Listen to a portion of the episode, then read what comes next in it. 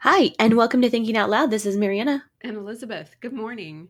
Good morning. It's like a I'm sorry I'm a little um echoey because of my cold. Yeah. I'm It's that time of year cold. though. Yeah. It is, I guess. I had my cold early. So, Well, that's good. Get it out of the way. right. But I'm also like a, a self imposed hermit most of the time. So I'm just not right, exposed. right. Well, um we have an 8-year-old and a 5-year-old, you know, carrier monkeys Yeah. that went back Well, to school and then Actually, I got my cold um, after I had been like going out and participating in nano events. um, uh-huh. November. So, see, yeah, I exposed myself to the public and immediately got sick. Well, I mean that's how it happens. Yes, it's true. More reason to live the hermit lifestyle. yeah. Well, I have been. I I did on Monday and Tuesday for sure. On Yeah. Tuesday, I just uh I spent a lot of the day in the bed. I haven't. I, I feel a lot better now. Mm. I had meetings on Wednesday and Thursday, so I was able to go to those and just had my tissues and you know medicine cabinet in my purse. But it's been a long time since I've felt that badly. you know. Well, it could be compounded by all of the sadness this week. Well, yeah, and also in Columbia, at least. Well, we've had pretty good weather, but now we're back to the rainy dreariness. Yeah. Yeah. Lots of, I mean, and in the midst of uh, uh, the deaths, we also had the State of the Union and the Right. Republican debate, and those are just sad to me. It's like It just makes- clobbering us and trying to destroy us. Yes. But like I gotta I gotta tell you, I this has been a rough week. Like, I mean, it started with David Bowie, right? And and I'm not even I, I mean, I guess I should get into it because we're sitting here on this podcast, but um again, that's the point, I guess, is to talk about stuff like that. But so David Bowie, I was never like a, a music person growing up. So like I listened to his music, um, but it was just kind of like I was exposed to it without thinking about it, kind of music Yeah. for David Bowie. For me, David Bowie was the Goblin King in Labyrinth, and some people might laugh at that, but like Labyrinth was a huge movie for me. I loved it. I like I like soaked it in, and and so his character was like actually there in this like formative period of my life, and and I'm just sad. I'm so sad. I was so sad about him being gone. Just I I couldn't even believe it. I was like, how am I this sad about David Bowie? I'm so confused. And then 2 days later to lose to lose Alan Rickman, I was Yeah. like, you got to be kidding me. Well, and I think the surprise came with David Bowie because he was very sick, but had kept that pretty private. Yeah. Yeah. Well, and I mean, not just private, like he worked so hard right up until the end, you know, like Right. producing his last album. Like that is a huge monumental effort for somebody who's that close to death with cancer. It's not even like it just blows my mind how important that must have been to him um, to do that kind of thing. And I still like the, you know, people are like, oh, you should watch the video for Lazarus because it's such an amazing, like, you know, message and tribute. And I'm like, nope, nope, I can't do it because I Not yet. am not ready to do that yet. It's just too emotionally like I just can't I can't do it. But yeah, so then, you know, Alan Rickman dies and and I mean I mean he was Snape, obviously, but for me he was Colonel Brandon from Sense and Sensibility. That's where Yeah. I fell in love with him, you know, because he just was he really gave that character some gravitas, I think, that I really um I appreciated and I was like I was I don't know, enchanted by him then. So it's just another like you know, mortality sucks. Why can't Well, and we be immortal? well, and I look at, you know, how old they were too and I'm thinking, "Oh my gosh, that's my parents' age," you know. yeah, yeah. 69 is actually really young. I was I Yeah, was that like, is "No, very young." Okay. So cuz like my um I mean my grandparents, my my grandfather died a couple of years ago, but he was in his 80s. So I'm like, "Come on guys, you've got like at least another decade left." to Yeah. do this. So, but then and and one more. There's one more that I can't not announce on here because like I just made the connection this morning. So Brian Bedford died this week as well. It's been a rough week, and and Funicello and Funicello. Anyways, um, who my mom loved, but Brian Bedford died this week, and he was big on the Broadway stage. He, I think, was nominated for Tonys and just like really, you know, amazing actor um, on the stage. Um, but it wasn't until this morning and an article flew across my Facebook feed that I realized that he played the voice for the Fox Robin Hood from Disney. You remember? Oh yeah. And I was like, "Are you kidding me?" Because like that was my first crush. Well, I'm i mean, how could it not kidding. be your first crush with the way he pursued Maid Marian? I'm not even kidding. That was my first crush. Was a cartoon fox and and took on the bad sheriff you know beautiful voice was just like a huge part of that and so i'm just like i'm like way to kick me while i'm down universe. Way to kick me while i'm down because i was already like you know dealing with those emotions there and now my first crush is gone. Gone. I can't even believe that. Oh so okay now i have that off my chest. We can move on. well, no, but I think I think it's it's even sadder when it's these creative geniuses that we mm-hmm. know have impacted society but have impacted us personally as people who want to create you know and um, we'll link it in the show notes but stacy wrote a beautiful blog post about why am i so upset about this because i didn't know them you know right. right but when you're a creative person and you see someone like Dave Bowie who is just giving literally his last breath to continue to create for us, you know, and whether we're fans or not fans, it doesn't matter. It's still for us, mm-hmm. is incredibly inspiring.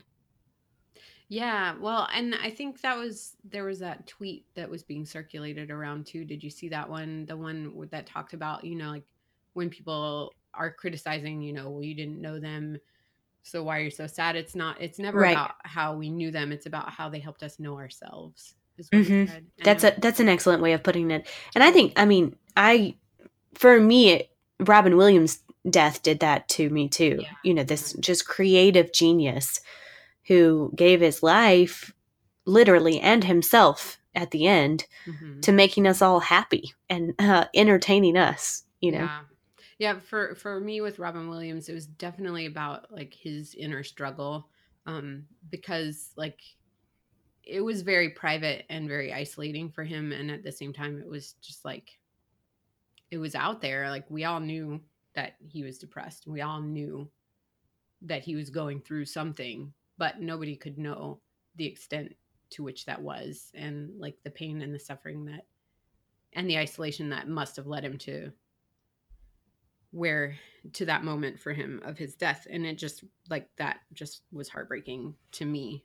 Um so you know it's in a little bit of a different way than than with alan rickman or with david bowie because both of them they i mean they had cancer. It's not like they didn't know it was coming. I didn't know it was coming.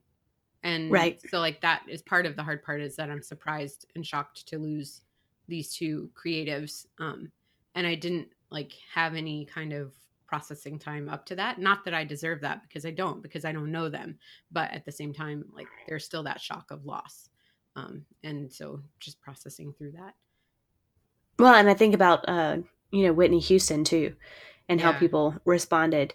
And I don't, you know, these are public figures. They understand that their lives are public to a certain extent. Um, so for us collectively as a society to grieve is not uh, unnatural or out of the realm of appropriateness although some people would say that you know? Well the other person that um that was kind of like compared in this whole you know talking about um, public grief over public figures um, was princess di. Um, right. and like there's a lot of like criticism and people who are like oh these people who have these emotions are hysterical and they are you know emotionally unstable and you know like they go into this whole thing about us i'm lumping myself into that group um, who cry over people that we've never met and say that there's something wrong with us for that. And the, the article that i read was like no no it's not true and back off because like those people that are in the public eye they represent something to us. And the idea then is to understand what they represent to us and be able to grieve that. We're allowed. We're allowed to grieve that. It's it's right and it makes sense when you take the time to think about it. Yeah, and I think it I think it definitely has a connection to creativity and inspiration as well. You know, if these are people who have inspired us or or as you so eloquently said, have helped us discover a little bit about who we are. Mm-hmm. Then yes, we're grieving a little part of our development or our journey to self-awareness or you know something like that. Right. Yeah, that was what I actually wrote. Just I wrote a really short blog post about it yesterday as well. Um, and which we'll link in the show notes too. um, that you know, just I outlined the things that I learned from the characters that Alan Rickman and David Bowie played, um, because this was before before I knew about Brian Bedford. Um, anyways, so I just I like distilled what it was about each of those characters that meant something to me or that had like helped me to grow um because I wanted to I wanted to know what that was. But I mean, I've had, you know, now days to think about it. Initially it was just grief and now I'm like, okay, I can think about this a little bit and process it and say thank you and move on and and make art and do things with my life, which is what Chuck Wendig has been saying this week as well. Now is just, you know, like, like we don't get to choose who dies or when because it just happens. Like everybody dies. So love the people that you're with and make something that is important to you and share it with the world. So yeah, and I think that there's, I mean, you can see some debates about characters in books and movies and uh, their deaths. And if you think about that, you know, it's not unusual at all for us to grieve over real people because we grieve over characters too. Exactly, exactly. Oh man, like when Dumbledore died, I just was like, oh, spoiler alert. Um, haven't read the books yet. You're kind of behind. Anyways, yeah, like there's some serious grief there and even for me like i don't know if anybody has okay so speaking of of characters dying in books and like grief that comes from that um there's probably a fair few number of people out there who have not read the book of mice and men so i won't tell you what happens at the end except that there is yes of course a death because it's john steinbeck. How could there not be? Anyway i read that book when i was in the seventh grade sixth grade i think. It was given to me by my uncle michael pat who if he ever happens to listen to this, you're amazing, and I still you're my favorite. Anyways, um, because he would give me books, he would give me classics to read when I was young, and so like he started me on my literary path, really. Um, but anyways, so I read of Mice and Men at a formative age in my life, and I still like I can't, I I can't even go back and really tap the emotion that I felt at the end of that book because what happened I was young, so I was perhaps naive enough to not see it coming. Oh, and yeah. It devastated me. I mean, like, seriously, I just cried and cried and cried at the end of that book.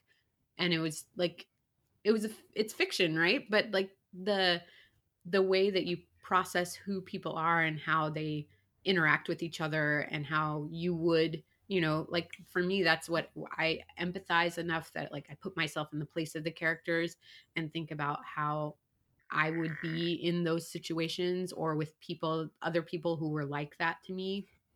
And I just like it was earth shattering.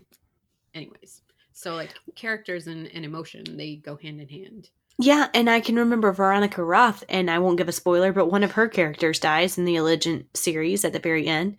And people gave her hell about that. No, this cannot be how it was. And she said, This is how it was always going to be. Yeah. You know, I knew this from the minute I started writing the first book that this was this character's fate. And they were like, no, no, it can't be. That's just wrong. Yeah. Yeah. Well, the um, not to uh, segue too much, but you will be pleased to know that I finally found a copy of Insurgent at the library. And so I now am sitting on a copy of it so that I can read it like in the next good because I'm like, come on, I have not finished that series yet. Um, and I'm. I just found my Allegiant again, but I can't find the other ones. I don't know. They must have been lent out somewhere. Um, yeah, but the other thing. I think Insurgent. I don't know. I think it's Divergent, Insurgent, Allegiant. Oh yeah, so I can send you that when you're ready. Yeah, you can. You and can I will happily.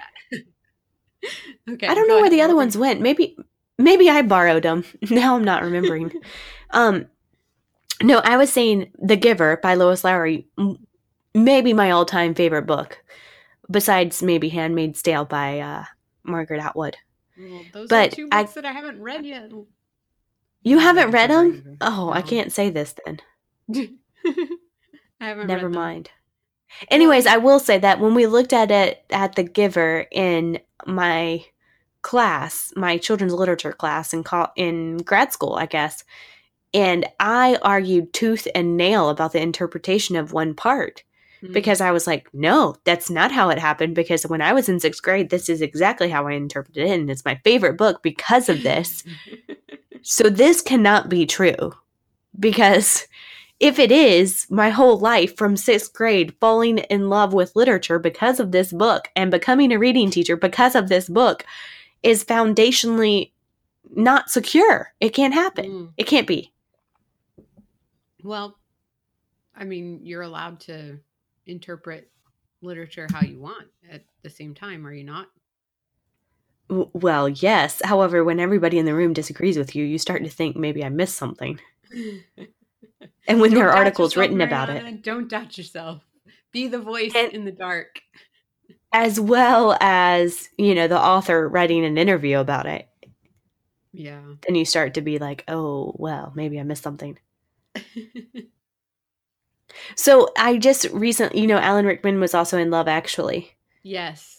Yes. So I just recently read an article about his character in Love. Have you seen that one? Can we talk about this? Yes. Oh my God. Are you kidding? I watched that movie at least three times or four times every holiday season. I know, I did. yes. I watched it twice, and then we had a baby. Yeah, I think this year I only watched it twice, which is a record low for me. But so his character is kind of flirting with the idea of having an affair with someone in the office. Mm-hmm. And they, you know, somebody asked the creator, I can't remember which writer it was, and they were like, Does Alan Rickman or, you know, Alan Rickman's character really have an affair? Does it really happen? And I was like, No, no, it didn't really happen. He just thought about it. You know, yeah. I was convinced of that. And the writer was like, Nope, absolutely it happened. Yeah, I remember seeing that article. And I think it's funny that people like need to go out and press a, a writer, a creator for that kind of confirmation. It's the same thing as like like what all the stuff that comes after with J.K. Rowling, you know, talking about Harry Potter and yes, Yeah. this and no that and Dumbledore was gay and blah blah blah, all that stuff. I'm just like, I don't like, I, you know, don't mess with my story. Like whatever, I really don't care.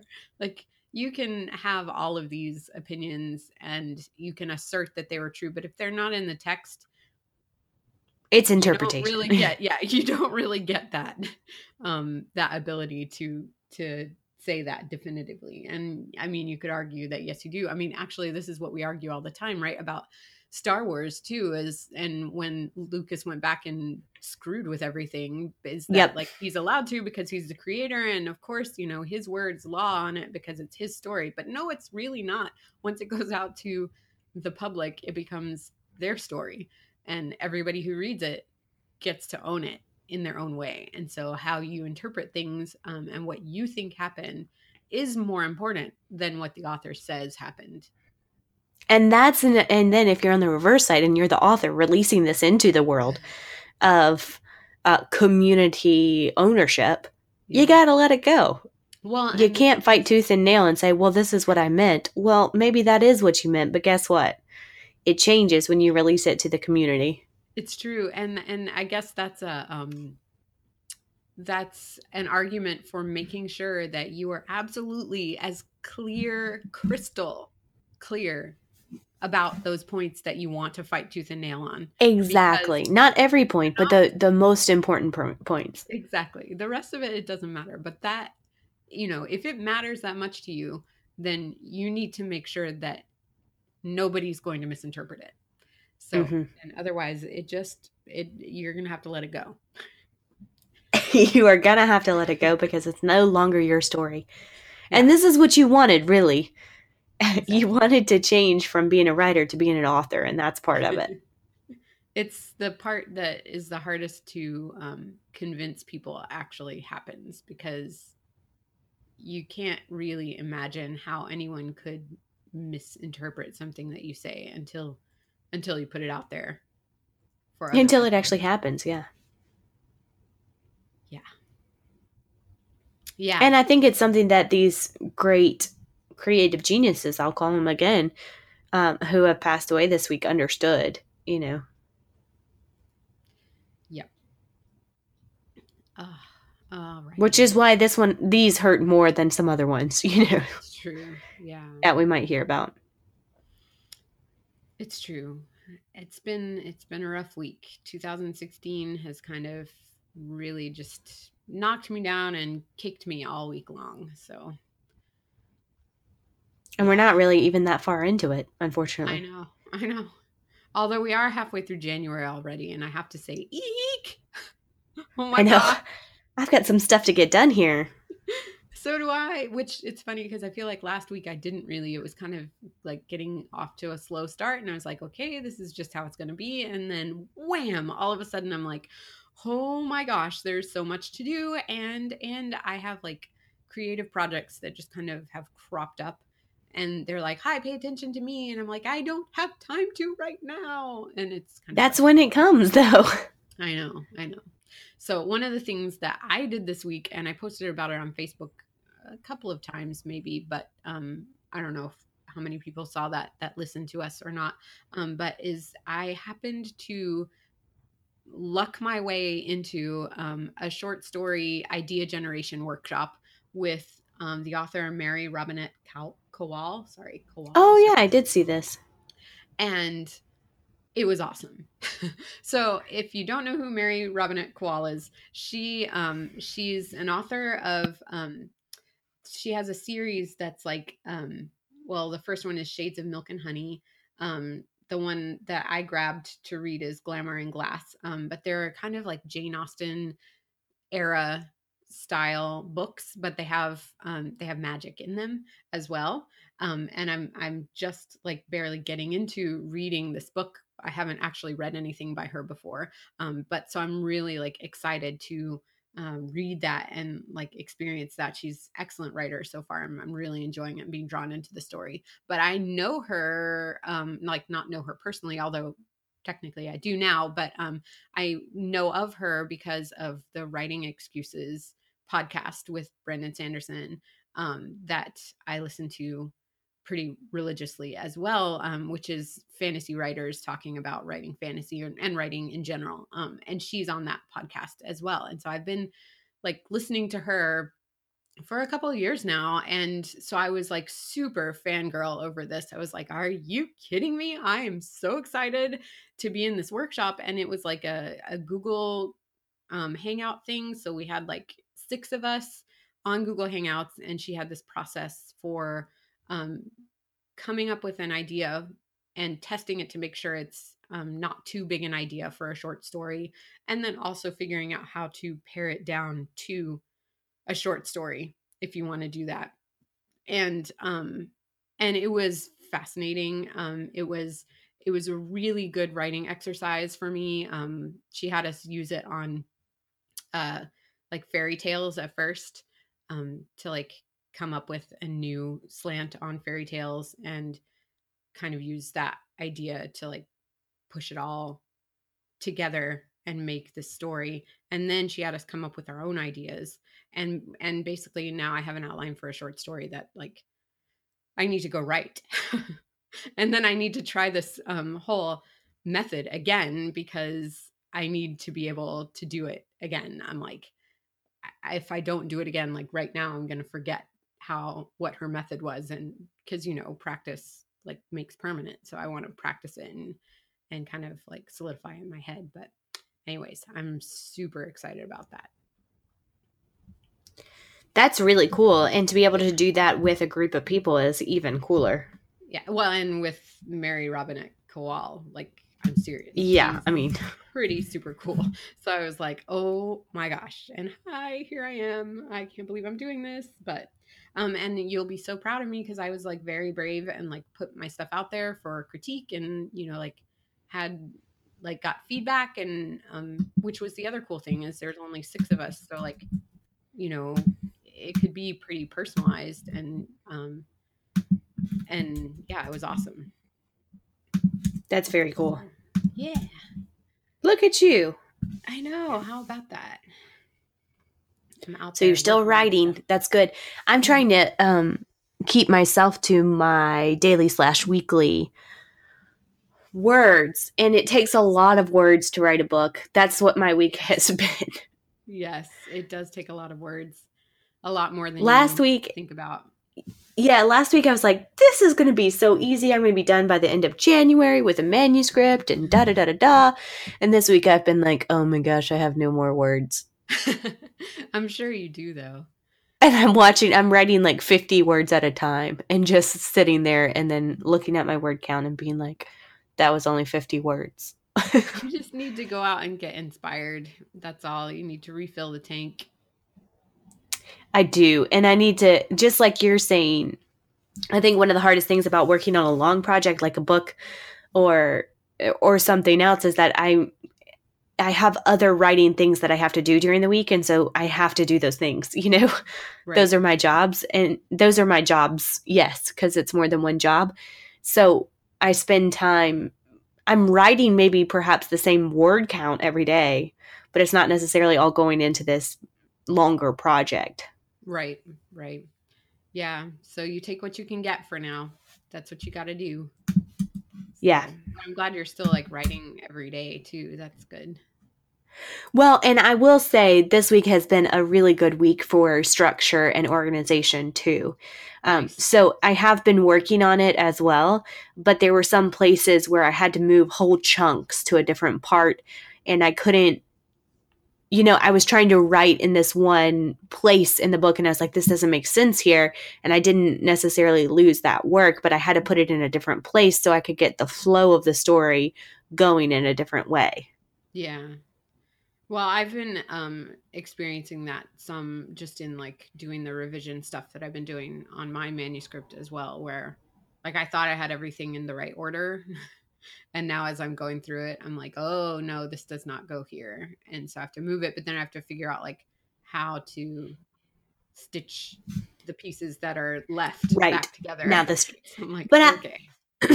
and I know that we we tell people, especially during NaNoWriMo, right, right, right, right. Um, Right. And I'm sitting at almost twenty five thousand words, which is half of it NaNoWriMo. And I, I think sometimes, yes, I, I agree, right, right, right, right, right. But I think sometimes you have to have days or weeks, in my case, like this week, where you take a little bit of a step back. No, I'm not revising the whole thing yet, but you kind of got to get your flow going again. And Yeah. sometimes that takes some structural reorganization, and that's okay. That's true. It's true. I, um, on the other hand, have been writing every day, just like a doing a 15 minute writing prompt. Like, Yeah. saying, write every damn day. Um, and so, like, that's been super good, useful for me. Um, and I'm kind of like, I'm surprised at myself that I'm still going strong because I've been doing this before New Year's. I started like a week before New Year's and I'm still going. And I'm like, hey, I now that I've said that, I probably jinx myself and I won't I'll fall off the wagon. But like No, you won't. I've- you I'm can do kind of it. excited about that that actually. Um and I kind of like like one day I um I read the prompt and I wrote something and then I looked at the prompt again and I was like, "Oh, I totally misinterpreted that." Um what they were trying to say.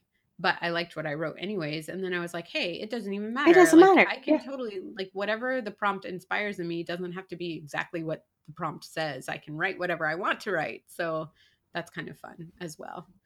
Um It's and that's also a fun story because it reminds me of how much a rule of a rule follower you are. I know, isn't it awful? I am not at all.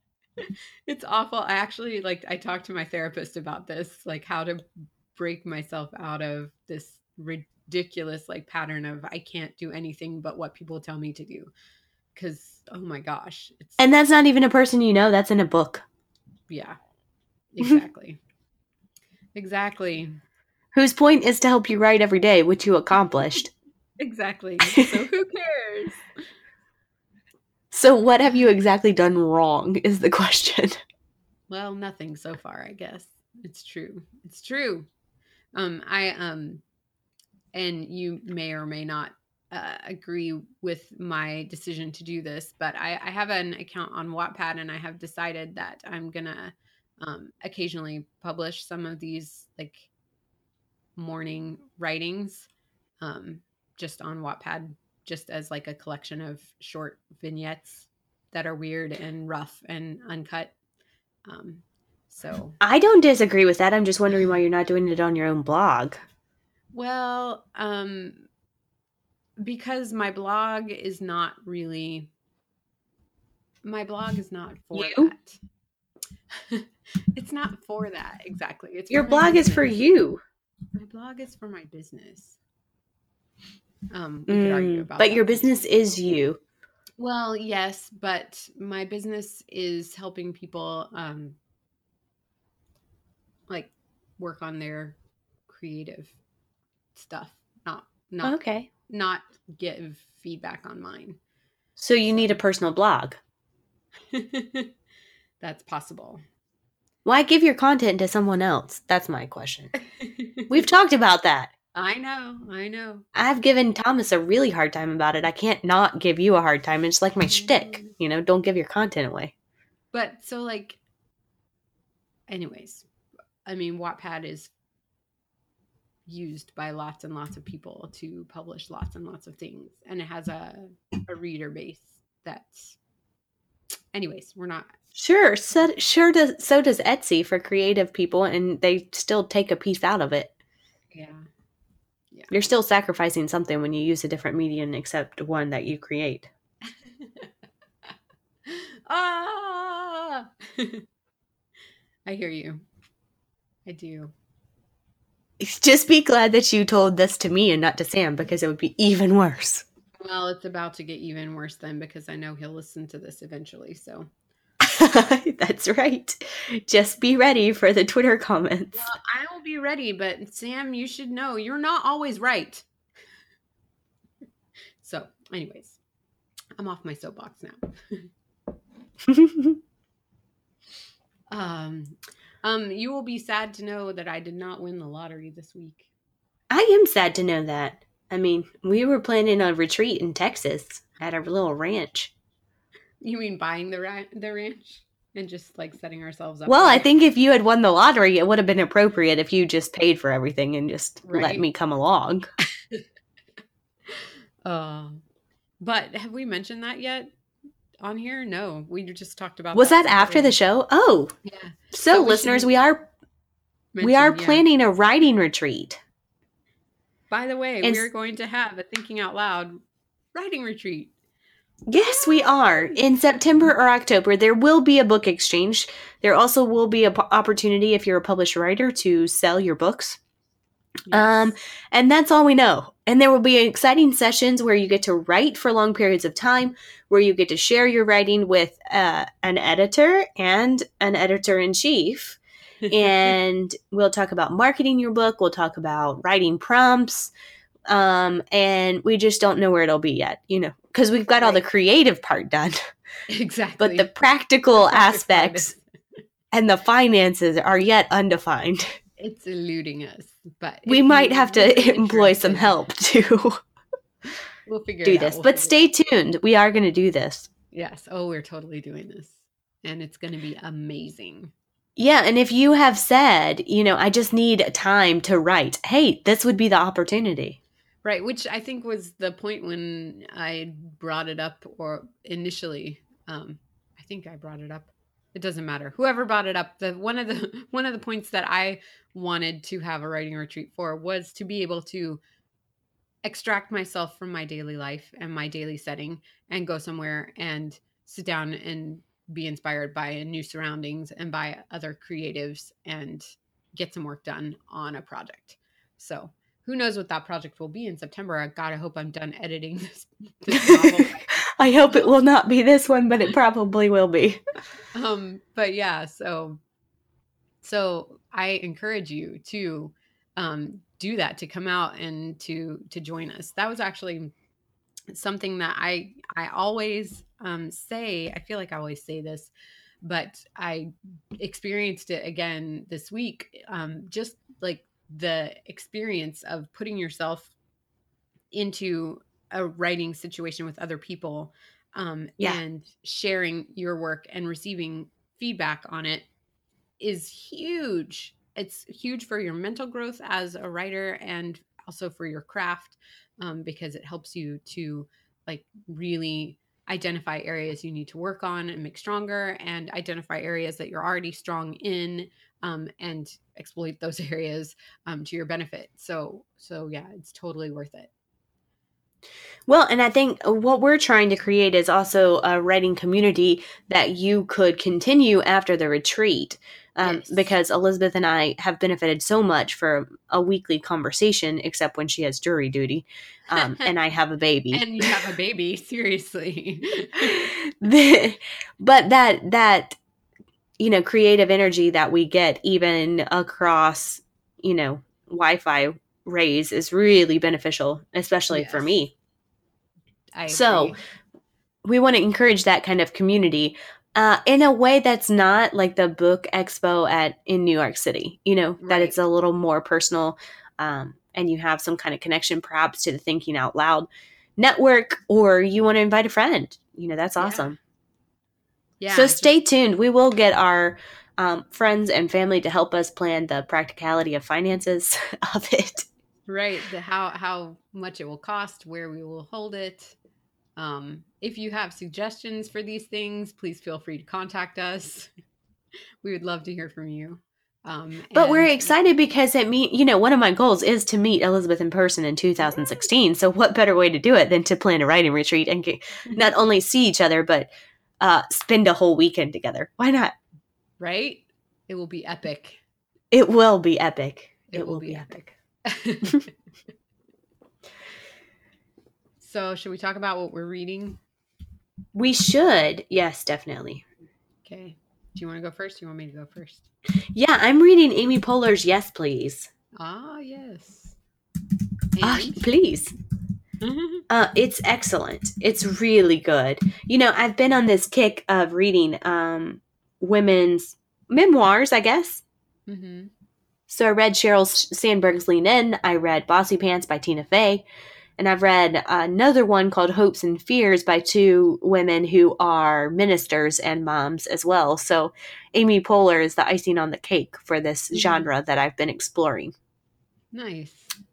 And it's she's really done some interesting things, but I think I said this last time that we podcast, but she starts her book by saying it's really hard to write a book. It's really hard to write a book. I've been trying to write this book for a long time and it's really hard to write a book. and I love her honesty. You know, she's a writer. That's what she does. Uh, she's an actress too, of course, but she started as a writer. Mm-hmm. And that admission from someone who, you know, makes her money, makes her living acting and writing, that's uh, uh, affirming to me right now as I struggle to write a book. Right. I'm sure. Yeah. That's awesome. She's hilarious too. Is she funny in the book? Also, she's hilarious. Yes. like i mean for me that that matters because you know it's one thing to share your experience um, but i appreciate humor in sharing experiences because otherwise i just want to die. Um yes. Quote on my personal email um you know in my personal email signature it says you have to laugh at yourself because you'd cry your eyes out if you didn't. Um and i totally i firmly believe that and so that's why somebody like amy poehler would be attractive to me in the way of like her writing about her experiences i if it's funny you know or like or like the Bloggess like jenny lawson. Yeah. Um, you know she she talks about some pretty heavy um, mental illness stuff a lot and sometimes it's emotional but a lot of times it's humorous because that's how she copes and that's how i cope. So. Well and i think the other thing for me that's interesting about reading these books is the formatting of them you know, because in some situations, Amy is including actual screenwrite. Um, is that what you call it? Like the scripts that she worked yeah. from. Uh huh. So the formatting changes. Right. And she has pictures of her as a young kid and just different things like that that they're the publisher is also allowing her to play with story, but she's playing with formatting too. And as a publisher, that's something that's really interesting to me when people do that and it's successful. Nice. What about you? What are you reading? Well, um, so I'm I'm I'm always reading more than one thing, but um, so at current time I'm reading uh, Daring Greatly by Brene Brown. Um, and I'm kind of like slowly going through that and taking some notes in it. Um, it was given to me. And are and, you reading this because of Elizabeth Gilbert? Um, and actually, first Amanda Palmer because Amanda Palmer quoted her in her book, oh. The Art of Asking. Um, and I was like, oh, I'm so intrigued. So, anyways, when both of those women have quoted her now, I was like, okay, I should probably read this. And then someone gave it to me for Christmas, and I was like, well, there's Ooh. my opportunity. So, um, so yeah, so I'm reading that. Um, and then I also yesterday I went and picked up um, Glamour in Glass by Mary Robinette Kowal. Uh, I keep saying oh, her yeah. name wrong. Mary Robinette Kowal. Anyways, um, I I went and picked it up because I was like, well, I've listened to her um, talk about her writing and talk about her books on the podcast. Maybe I should. Now I want to see it. Um, yeah, yeah. Like I said, I just picked it up yesterday from the library, so I've just barely started it while I was waiting for the bus, and it's great. I mean, it's really solid, beautiful imagery so far, um, and and yeah, like I, I'm doing that read like a writer thing, which you should do from time to time, where I'm mm-hmm. like being analytical about um, what I'm reading as much as enjoying the story. Um, so, you know, looking at the way that she structures her sentences and her dialogue and what kind of dialogue tags she's using, which we didn't talk about that article. I know we can save it to next week though. That's that's a whole episode, I think. Right, exactly. Um, but just that kind of thing of like really looking at her craft and how she um, sets up her scenes and her story. Um, because I mean, because she's published, she keeps getting published by I think this is published by Tor. Um, and yes, by Tor. And so, like, it's important to, if you want to be published, and especially if you want to be published by a certain group, to see what the authors who are being published by that group, what their style is like, and what they're putting together, um, what the quality is of the work that they're um, releasing, so that you can bring yours up to the same par with that. Yeah, and it doesn't mean changing your writing. It means emulating in some ways, but with your own take on it. You know, you have to that's not what we're saying. We're not saying, "Hey, do write exactly like this other person so you can get published." No, no, no. It just means right. that you're doing your research and your homework. Right. Well, because your voice is going to be what sells you and your voice is going to be different from anybody else, but there's these structural things in your writing that can obscure your voice and you have to be able to see those in your own writing and or submit them to an editor who can see those things and help you yeah. to eliminate them. My trash truck is showing up. Can you hear it? You're about I did hear it. I thought it was actually ours and I was like this is odd. We don't have a trash truck on Friday. Yeah, well, we do. So I'm going to Well, if people want to find you, want to give you encouragement after this week, or just talk about creative things, how could they find you? You can find me on the web at www.writingrefinery.com. You can also find me on Facebook, um, on Twitter, on Pinterest, on Goodreads, all at Writing Refinery. And um, I actually I have a Writing Refinery blog that's kind of off on its own right now. It's Writing Refinery blog at WordPress.com. Um, but that's to change soon. It's all coming under the same umbrella very soon. Yes, 2016. And if you want to talk about publishing, you can find me, harrelsonpress.com, at Harrelson Press on Twitter, and Harrelson Press on Facebook.